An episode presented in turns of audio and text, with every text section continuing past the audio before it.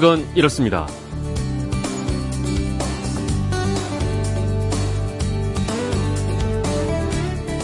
안녕하십니까, 전종환입니다. 옛날 옛적 머나먼 은하계에서는 이런 내레이션과 우주를 배경으로 시작하는 영화가 있습니다. 1977년에 첫 번째 에피소드가 개봉한 이래 한 편 한 편이 영화사를 다시 쓸 만큼 주목받는 영화 스타워즈인데요. 오늘이 스타워즈의 날이라고 합니다. 별날이 다 있죠. 왜 하필 오늘일까요?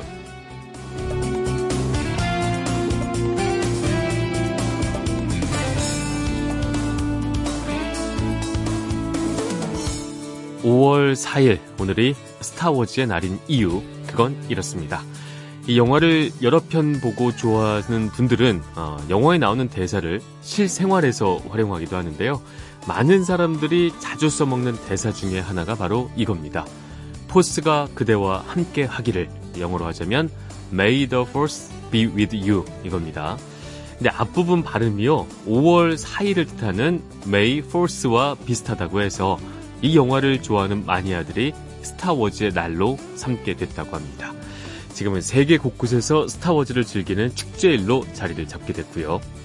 근데 그거 아시나요? 1977년 이 영화 첫 편이 개봉되던 날에 조지 루카스 감독은요, 스튜디오에 틀어박혀 있었다고 합니다. 시사회 반응이 너무 안 좋았고 극장이 썰렁할까봐 두려웠기 때문이라고 하는데요. 하지만 첫날부터 극장은 미어 터졌고요. 지금까지 40년이 넘도록 세계를 들었다 놨다 하고 있습니다. 자, 근데 그 포스가 뭐냐고요? 스타워즈 세계관의 자연계에 흐르는 눈에 보이지 않는 힘, 그러니까 우주가 변해가는 경향이나 우주의 의지, 이거를 바로 포스라고 한다고 합니다. 여러분 모두에게 오늘 하루 포스가 함께 하시길 빕니다.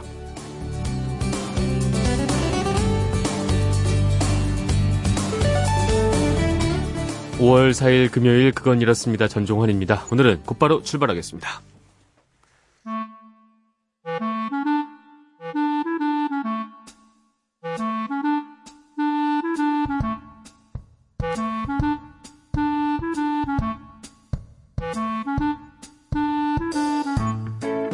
오늘을 꽉 채워줄 생활정보 알려드립니다. 오늘을 채우는 여자 곽지연 리포터 나오셨습니다. 안녕하십니까? 네, 안녕하세요. 네, 자 이제 어린이날, 어버이날 있고 또 연휴도 다가오고 있고 말이죠.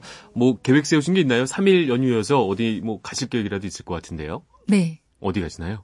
여행 계획 세워놨습니다. 울산에 다녀올 계획이에요. 울산이요? 네. 울산에 가서요, 축구 경기도 한번 보고. 거기 조선소도 보고 경주도 한번 들렸다가, 네, 그렇게 돌아오려는 계획을 알차게 세워놨습니다. 저도 좀 계획을 세워보려고 했는데 방도 없고 비싸고 미리 하셨나 봐요. 네, 저는 지인 찬스를 썼죠. 역시 뭐 되는 사람은 따로 있습니다. 네. 생활정보 알려주시죠. 그러게요. 내일 어린이날 맞아서 아마 여행 떠나시는 분들 많을 것 같은데요. 네. 근데 더 좋은 게 때마침 지금이 2018년 봄 여행 주간이에요. 봄 여행 주간이요. 네. 전 이번에 처음 들어봤는데 2014년도부터 이게 있었다고요. 이게 어떤 행사인지 설명 좀 해주세요. 네. 봄 여행 주간은 문화체육관광부와 한국관광공사가 여름 휴가철에 집중된 여행 수요를 분산하고 또 국내 여행을 활성화하기 위해서 2014년부터 매년 실시하는 캠페인 중에 하나인데요. 네. 이 여행 주간 동안에는 전국 지자체와 관광업계들이 협력해서 아주 다양하고 특별한 여행 프로그램들이 전국에서 진행되고요. 또 각종 할인이나 이벤트 같이 이렇게 여러 가지 혜택들도 만나보실 수 있습니다.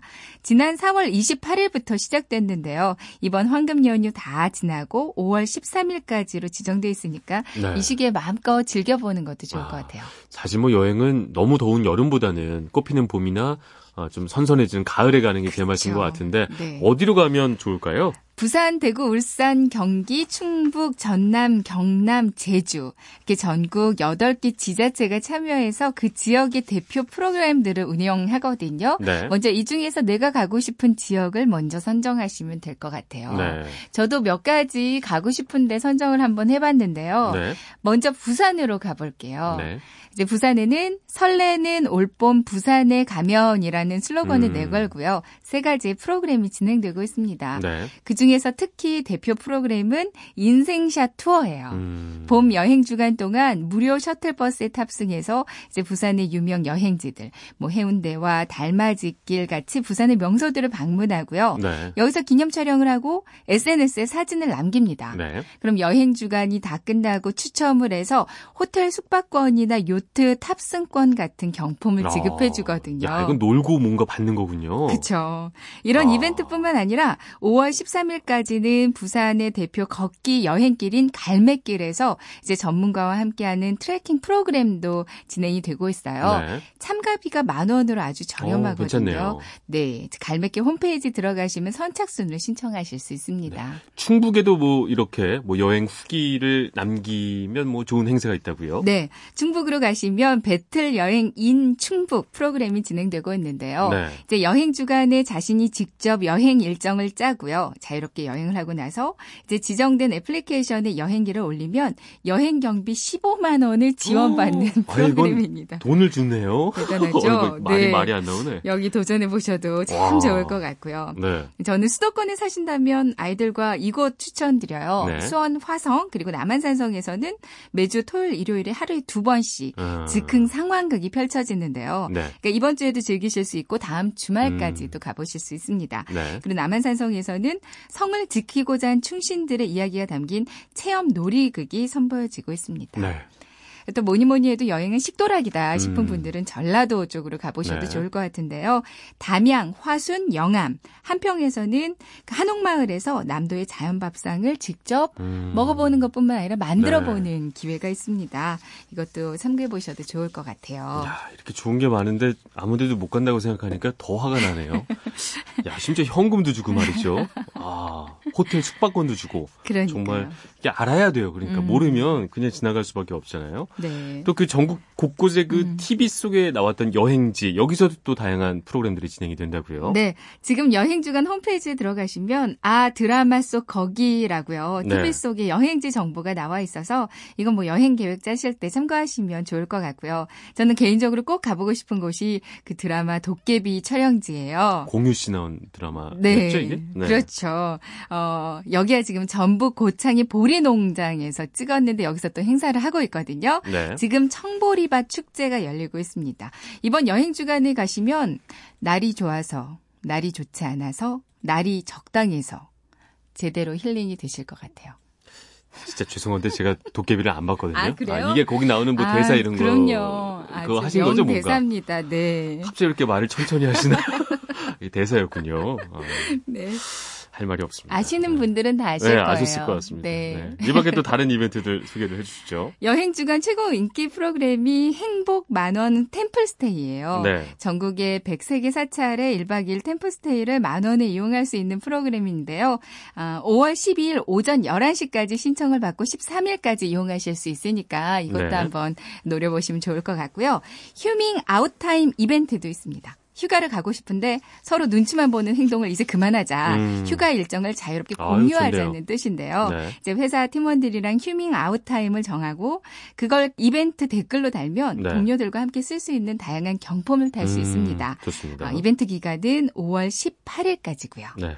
그리고 봄 여행 주간 기간에는 4대 궁, 그리고 놀이공원, 숙박시설, 렌터카, 공연, 770개 업체에 4,100여 개 지점에서 할인 혜택을 받으실 수 있거든요. 네. 그러니까 봄 여행 주간에 대한 자세한 내용과 혜택은 여행 주간 홈페이지에서 확인하실 수 있습니다. 네, 오늘 뭐 곽지연께서 많은 그 설명해 주셨지만 역시 또 여행 주간 홈페이지에 들어가셔서 자신한테 맞는 또 우리 가족한테 맞는 여행 살펴보고 네. 참여하면 좋을 것 같습니다. 네, 네 오늘 뿐 아니라 뭐 앞으로 연휴 꽉 차게 채울 수 있는 정보였습니다. 오늘도 고맙습니다. 곽지연 네. 리포터였습니다. 감사합니다. 고맙습니다. 버블 시스터즈입니다. 여행을 떠나. The cold weather we've been having over the past 2 weeks will finally be ending this weekend. According to forecast, when we are slowly heading for Korea and expected to us by this weekend. This weather is expected to stay with us for a long time. 잠시 뒤돌아본 거야.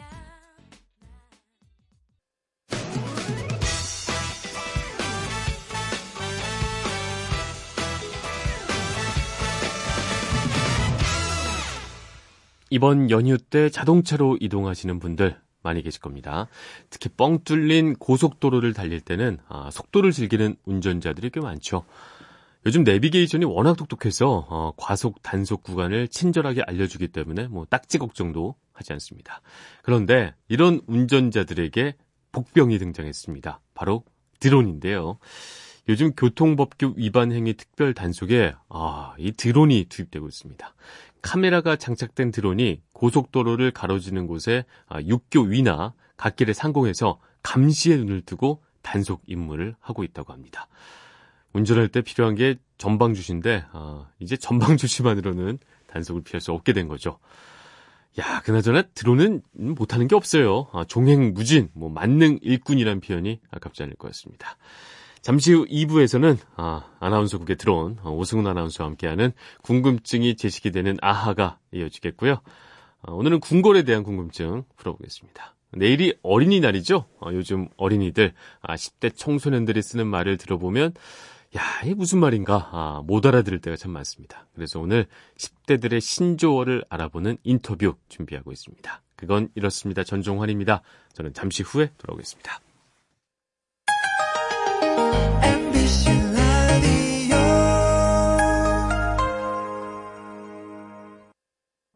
왜라는 말을 다른 나라 사람들은 어떻게 소리낼까요?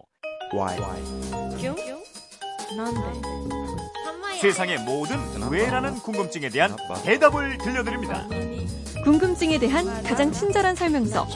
그건 이렇습니다.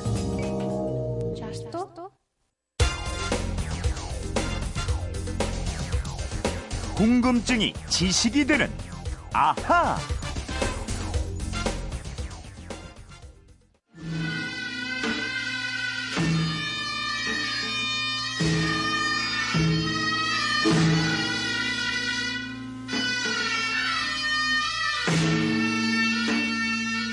네, 서울 고궁 중에 하나죠. 덕수궁 앞에서 진행되는 수문장 교대식을 할 때 나오는 음악 들어봤습니다. 휴대폰 뒷번호 7020님이 이런 궁금증 남겨주셨어요. 서울에는 조선시대 궁궐이 여러 개 있잖아요.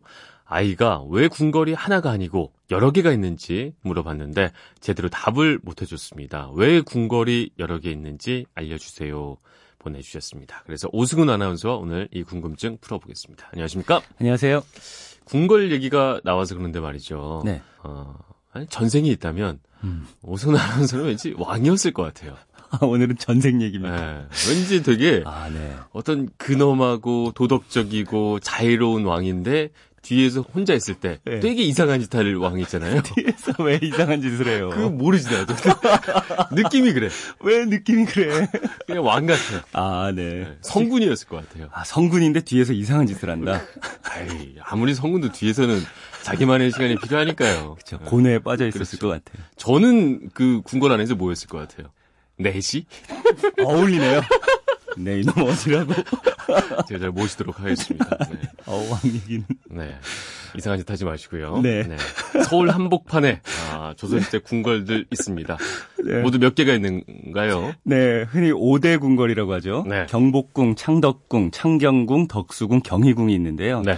지금이 마침 궁중문화축전이 열리고 있습니다. 올해로 4회째고, 모레 일요일까지 열리는데, 오늘 궁궐에 대한 설명 들으시고 나서 직접 한번 찾아가 보셔도 좋을 것 같습니다. 5대 궁궐 중에 가장 먼저 생각나는 게 경복궁인데 네. 역시 경복궁이 제일 먼저 세워졌나요? 맞습니다. 태조 이성계가 세운 조선인 한양을 서울로 정하고요. 네. 경복궁을 중심으로 새로운 도읍을 만들었습니다.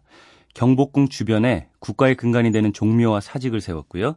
정신적인 지주가 되고 교육을 담당할 문묘와 성균관도 함께 만들었습니다. 성균관도 조선 초기에 세운 거군요. 네, 조선이 개국한 게 1392년이고요. 경복궁을 세우는 일은 1394년부터 시작됐는데요. 네. 경복궁 창건에는 조선의 개국공신 정도전이 중심이 됐습니다. 그렇죠. 경복궁을 지금의 자리에 세워야 한다고 주장한 것도 정도전이었고 착공 10개월 만에 새 궁궐이 완성됐을 때 궁궐의 이름 그리고 주요 전각의 이름을 지어 올린 것도 정도전이었어요. 경복궁이 이름은 중국 고전에서 따온 걸로 예전에 드라마에서 본 것 같아요. 네, 이 고전인 시경에서 따온 식구에서 따왔는데요. 네. 이미 술에 취하고 덕에 배가 불어서 군자 만년에 빛나는 복, 경복을 빈다라는 식구에서 따왔습니다. 역시 리딩도 왕의 리딩 같아. 정말 근엄하고. 아, 계속 이어지는 거예요? 좋습니다. 경복궁 다음으로 지어진 궁궐은 네. 어디죠? 장덕궁입니다. 3대 임금인 태종 때 네. 1405년에 경복궁의 동쪽에 창건을 했는데요. 정궁은 경복궁이고 네. 창덕궁은 이궁이라고 해서 임금의 즉위, 또 세자책봉, 백관하례, 사신접견 이런 특별한 일이 있을 때 쓰기 위해서 지어졌습니다. 네. 하지만 임금들은 경복궁보다 창덕궁에 거처하는 것을 더 선호했다고 해요. 그래요? 근데 경복궁이 뭐 더 중심 아닐까요? 왜 창덕궁을 더 좋아하는 거죠? 네, 여러 가지 이유가 있는데요. 우선 태조 이방원이 형제들을 죽이는 왕자의 난을 일으켰잖아요. 그렇죠. 경복궁이 문을 연 지 10년도 채 안 돼서 피바람이 불었기 때문에 이 불길한 기운이 도는 궁궐로 여겨지기도 했습니다. 네. 심지어 왕자의 난을 일으킨 이 태종조차 경복궁을 싫어했고요. 그래서 창덕궁을 서둘러 지은 것도 바로 이 태종입니다. 그러니까 본인이 했지만 본인이 네. 하고도 이게 계속 이게 한이 남는 거군요. 그랬던 것 같아요. 또 다른 그래서 태종이 창덕궁을 지었다. 네, 다른 이유도 있어요. 네. 창덕궁의 지리적인 특성 때문이었습니다. 네. 창덕궁은 숲과 산자락에 가려져 있는데요. 이에 비해서 경복궁은 평지에 질서정연하게 지어졌잖아요. 그렇죠. 그래서 사생활 노출을 피할 수가 없었어요. 창덕궁은 경복궁과 달리 자연을 거스르지 않고 지형의 특성을 살려서 지은 궁궐입니다. 그래서 왕들이 더 편하게 느꼈다고 합니다. 일반 집만 해도 왠지 내가 더 편한 집이 있는 것처럼 네. 궁궐 역시 그랬던 거군요. 네. 그래서 창덕궁은 이궁, 별궁이지만 네. 국왕들에게 가장 사랑받는 궁궐로 자리 잡았고요.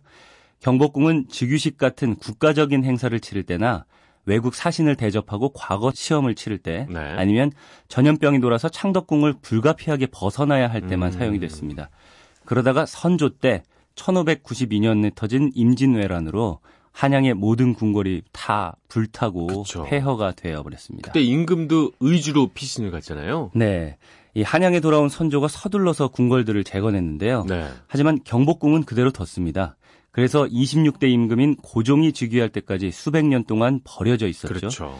고종의 아버지죠. 흥선대원군이 왕실의 권위를 회복하겠다 이런 목적으로 이 경복궁을 다시 지었습니다. 그럼 왜 영화나 드라마 보면 왕들의 경복궁에서 뭐 정사를 많이 펼치는데 네. 이거 좀 잘못된 거군요. 그렇다고 볼 수 있죠. 다만 경복궁이 명실상부한 정궁, 법궁의 역할을 한때도 있긴 있습니다. 네. 세종부터 문종, 단종 때까지는 임금들의 주된 거처가 경복궁이었고요. 네. 이때 많은 전각들이 새로 지어졌는데 하지만 단종을 폐위시킨 세조 이후의 임금들은 주로 창덕궁에서 지냈습니다. 경복궁, 창덕궁 거기까지는 되게 익숙한데 또 네. 다른 궁들은 어떤 게 있나요? 네, 임금들이 이렇게 창덕궁에서 거처하게 되면서 함께 기거하는 식구들도 늘게 됐어요. 그렇겠죠. 그리고 성종 때가 되면은 살아있는 대비가 3명이 됩니다. 이 3명의 대비를 위해서 창경궁을 세우게 됐습니다. 그 창덕궁 바로 옆에 창경궁이 붙어 있죠? 네, 그렇습니다. 창경궁은 원래 수강궁이라는 이름으로 세종대왕이 상왕인 아버지 태종을 위해서 지은 건물인데요. 네. 여기에 몇 개의 건물을 더 만들어서 창경궁으로 이름을 붙인 거고요. 창덕궁의 부속 역할을 했습니다. 그러니까 지은 순서는 경복궁, 창덕궁, 그다음에 창경궁 이 순서군요. 네, 그 다음에 지어진 궁궐이 덕수궁이에요. 덕수궁의 원래 이름은 경운궁인데요. 네. 이곳은 성종의 형인 월산대군 후손의 집이었습니다. 그런데 선조가 임진을 한 당시에 궁궐이 다 타고 없어져서 임시로 거처하는 행궁으로 사용을 했고요. 선조의 아들인 광해군이 이곳에서 즉위를 하고 나서 네. 경운궁이라는 이름을 지었고 7년 동안 왕궁으로 사용을 했습니다. 이 경운궁, 덕수궁은요. 나중에 고종이 거처하기도 했고 또 마지막 임금인 순종이 여기에서 즉위해서 지내다가 나라를 잃은 다음에 창덕궁으로 옮겨갔습니다. 마지막 남은 궁은 어떤 거죠?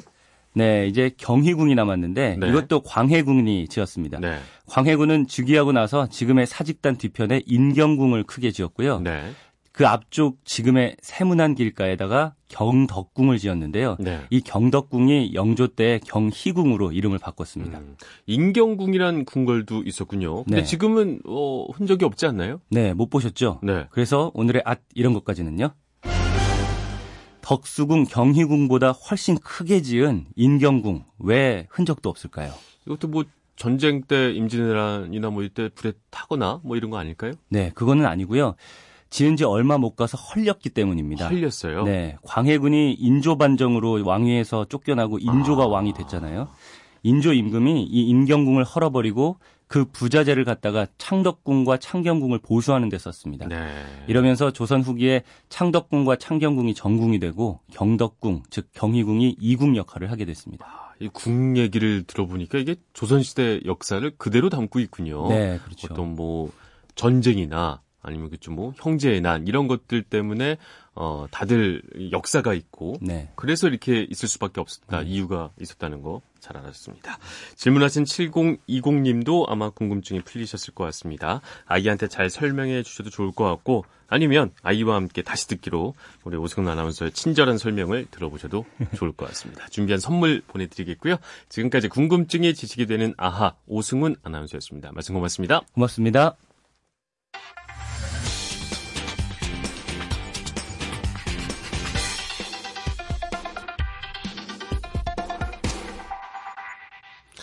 부모님들은 두렵고 아이들은 신나는 어린이날이 다가왔습니다. 바로 내일이죠. 근데 아이들에게 뭐 선물을 사주는 것도 물론 중요하지만 사실 그거보다 더 중요한 건 평소에 자주 대화를 하고 아이들을 이해하는 거겠죠. 근데 요즘 아이들 쓰는 말들을 들어보면 아, 이게 대체 무슨 말인가 잘 모를 때가 많이 있습니다. 뭐 뜻을 물어보면 그것도 모르다니 뭐 아재 아닌가 이런 취급을 당하기도 하죠. 궁금한 키워드에 대해서 알아보는 키워드 인터뷰 코너 오늘은 요즘 우리 아이들 10대들이 쓰는 신조어에 대해서 알아보는 시간 갖도록 하겠습니다.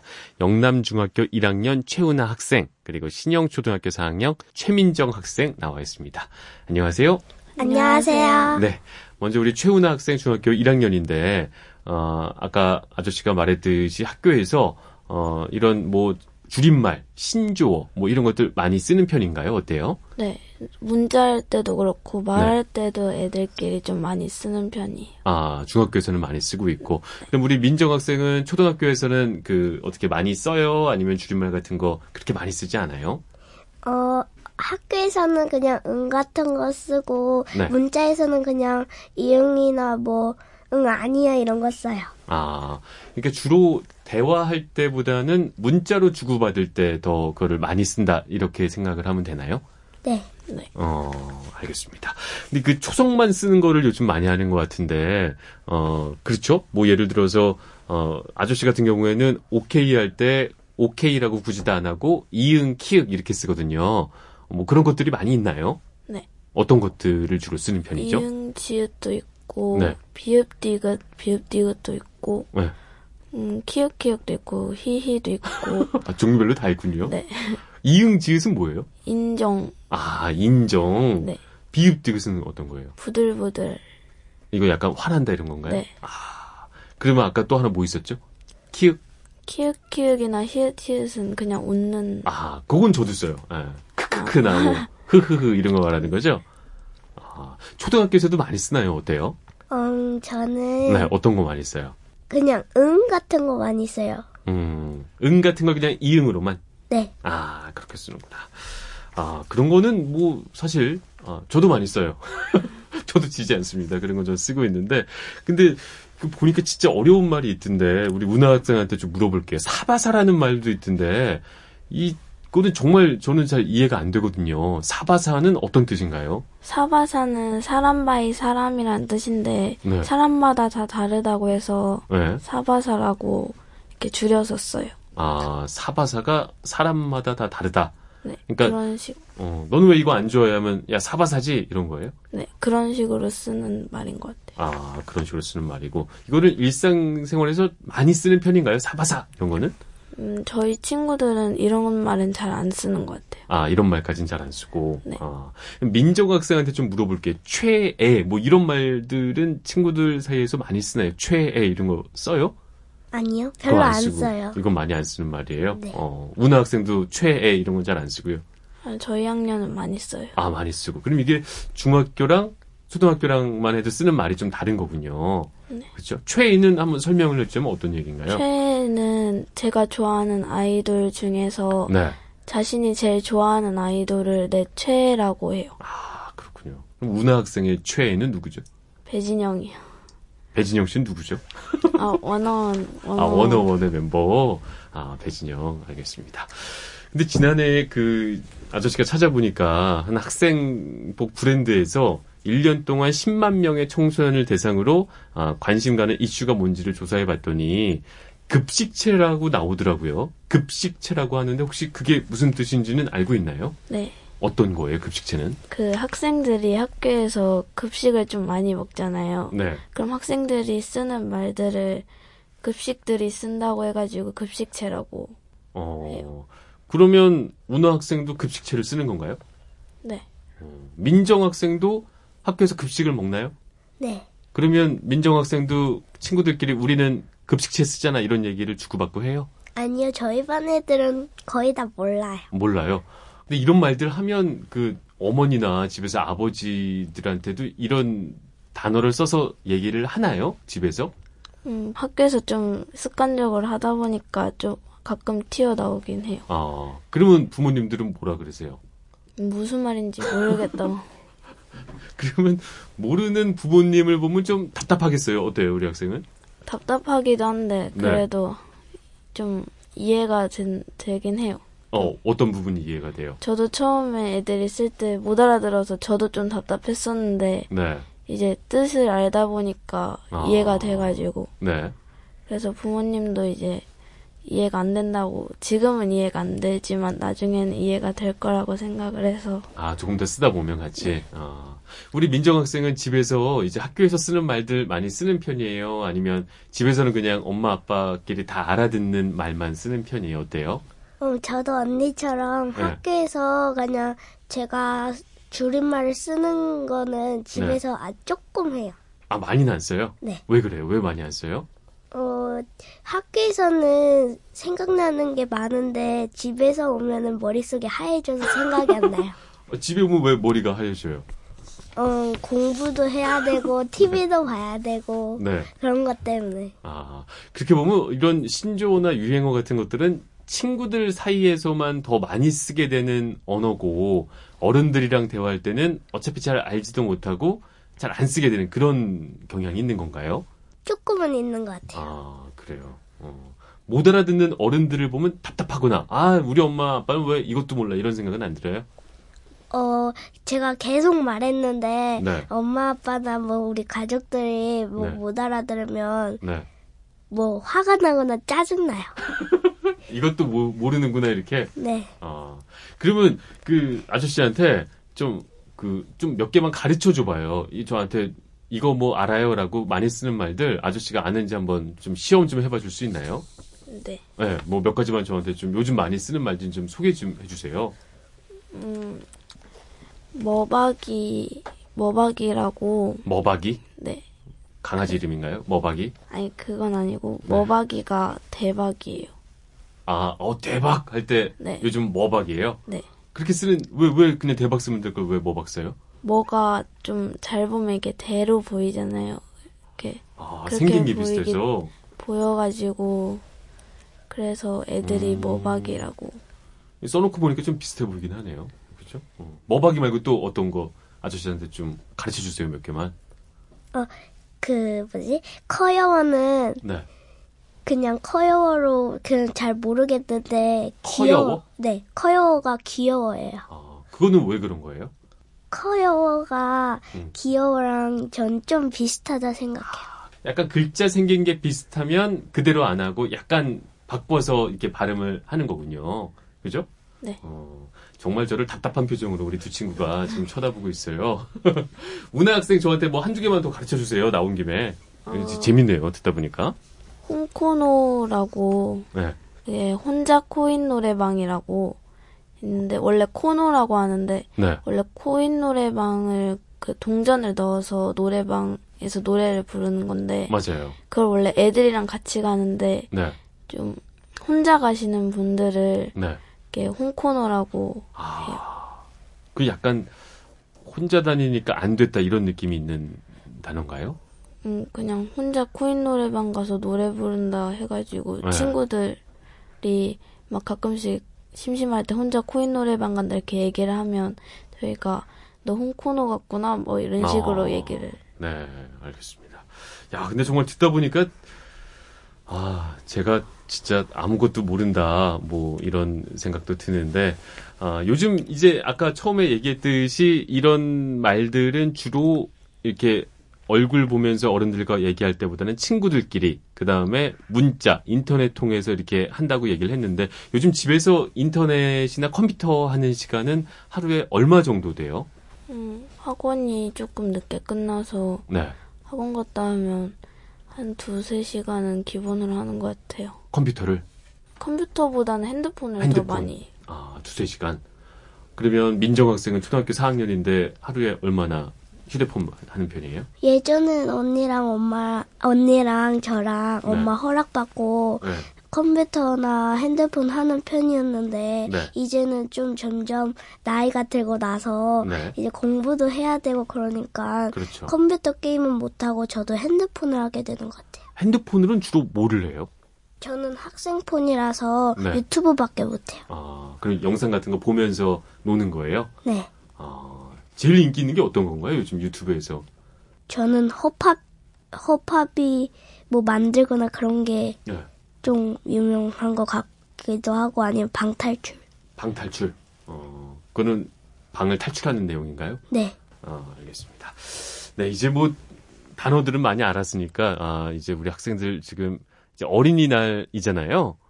어떤 선물 받고 싶은지 좀 궁금해요. 아저씨는 워낙 받은 지 오래돼갖고 잘 기억이 안 나는데 선물을 받는다 하면 어떤 선물을 좀 받고 싶어요? 저는 아무래도 원어원을 좀 좋아하니까 네. 원어원에 대한 공식 물건들 그런 걸 좀 사고 싶어요. 아, 굿즈라고 하죠 그거는 네. 요즘. 굿즈나 좀 스티커 그런 인형이나 그런 걸 가지고 싶어가지고. 네.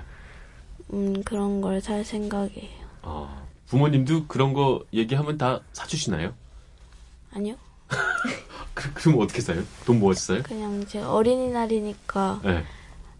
지금 제가 청소년이긴 하지만 그래도 어린이날 기념으로 사달라고 이렇게 좀 조르면 네. 사주시긴 해요. 아, 그래도 1년에 한 번이니까. 아. 네. 지금 사실 스튜디오에 어머님도 와 계시는데 아, 지금 팽팽한 기싸움이 지금 사줄 거냐 말 것이냐 벌어지고 있습니다. 우리 민정 학생은 초등학교 4학년인데 어떤 선물 받고 싶어요? 저는 엄마랑 부모님한테 바라는 건 없어서 싼 거를 사고 싶지만 네. 저희 반 남자의 친구가 누나 거랑 자기 게 전동 킥보드가 있어요. 전동 킥보드? 네. 그런 게 있는데 그거를 보고 나서 뭐 그냥 버튼 같은 걸 누르면 그냥 싱싱 달리거든요. 네. 자동으로. 네. 그래서 그걸 보고 제가 너무 부러워서 어린이날에 비싸도 그건 꼭 사고 싶다라고 생각했어요. 네, 알겠습니다. 우리 두 친구 모두 원하는 선물 꼭 받길 바라고요. 오늘 이렇게 나와서 잘 알지도 못하는 아저씨한테 이렇게 요즘 있는 우리 말들 정말 놀랐어요. 그래서 아, 이게 대화를 많이 해봐야 우리 아이들의 마음도 알고 단어도 알고 서로 좀 대화가 될 수 있겠구나 뭐 이런 걸 느낄 수 있는 시간이었습니다. 오늘 나와줘서 고맙고요. 아, 내일부터 원하는 선물 받고 즐거운 어린이날 보내길 바랄게요. 나와줘서 고마워요. 네, 감사합니다. 네, 고맙습니다. 사는 게 항상 이렇게 힘든가요? 아니면 어릴 때만 그런가요? 세상의 모든 좋은 말들, 영화 레옹의 대사였습니다. 오늘 아이들과 얘기를 하다 보니까요. 아, 우리 아이들도 아이로 사는 게 참 힘들겠구나 싶은 생각이 들었어요. 생각해보면 저도 어렸을 때 고민이 없던 적은 없었던 것 같습니다. 네, 구실이 너무 좋습니다. 가정의 달, 어린이날, 황금 연휴, 아이로 사는 것의 행복함을 선물해주면 어떨까요? 그런 의미에서 최우나 양이 좋아한다고 했던 워너원의 노래 나야나, 야, 이거 저희 프로그램에서 잘 안 듣는 노래 스타일인데 선물로 보내드리도록 하겠습니다. 이 노래 들으면서 저는 인사드리겠습니다. 지금까지 아나운서 전종환이었습니다. 금요일 아침 모두 힘내십시오.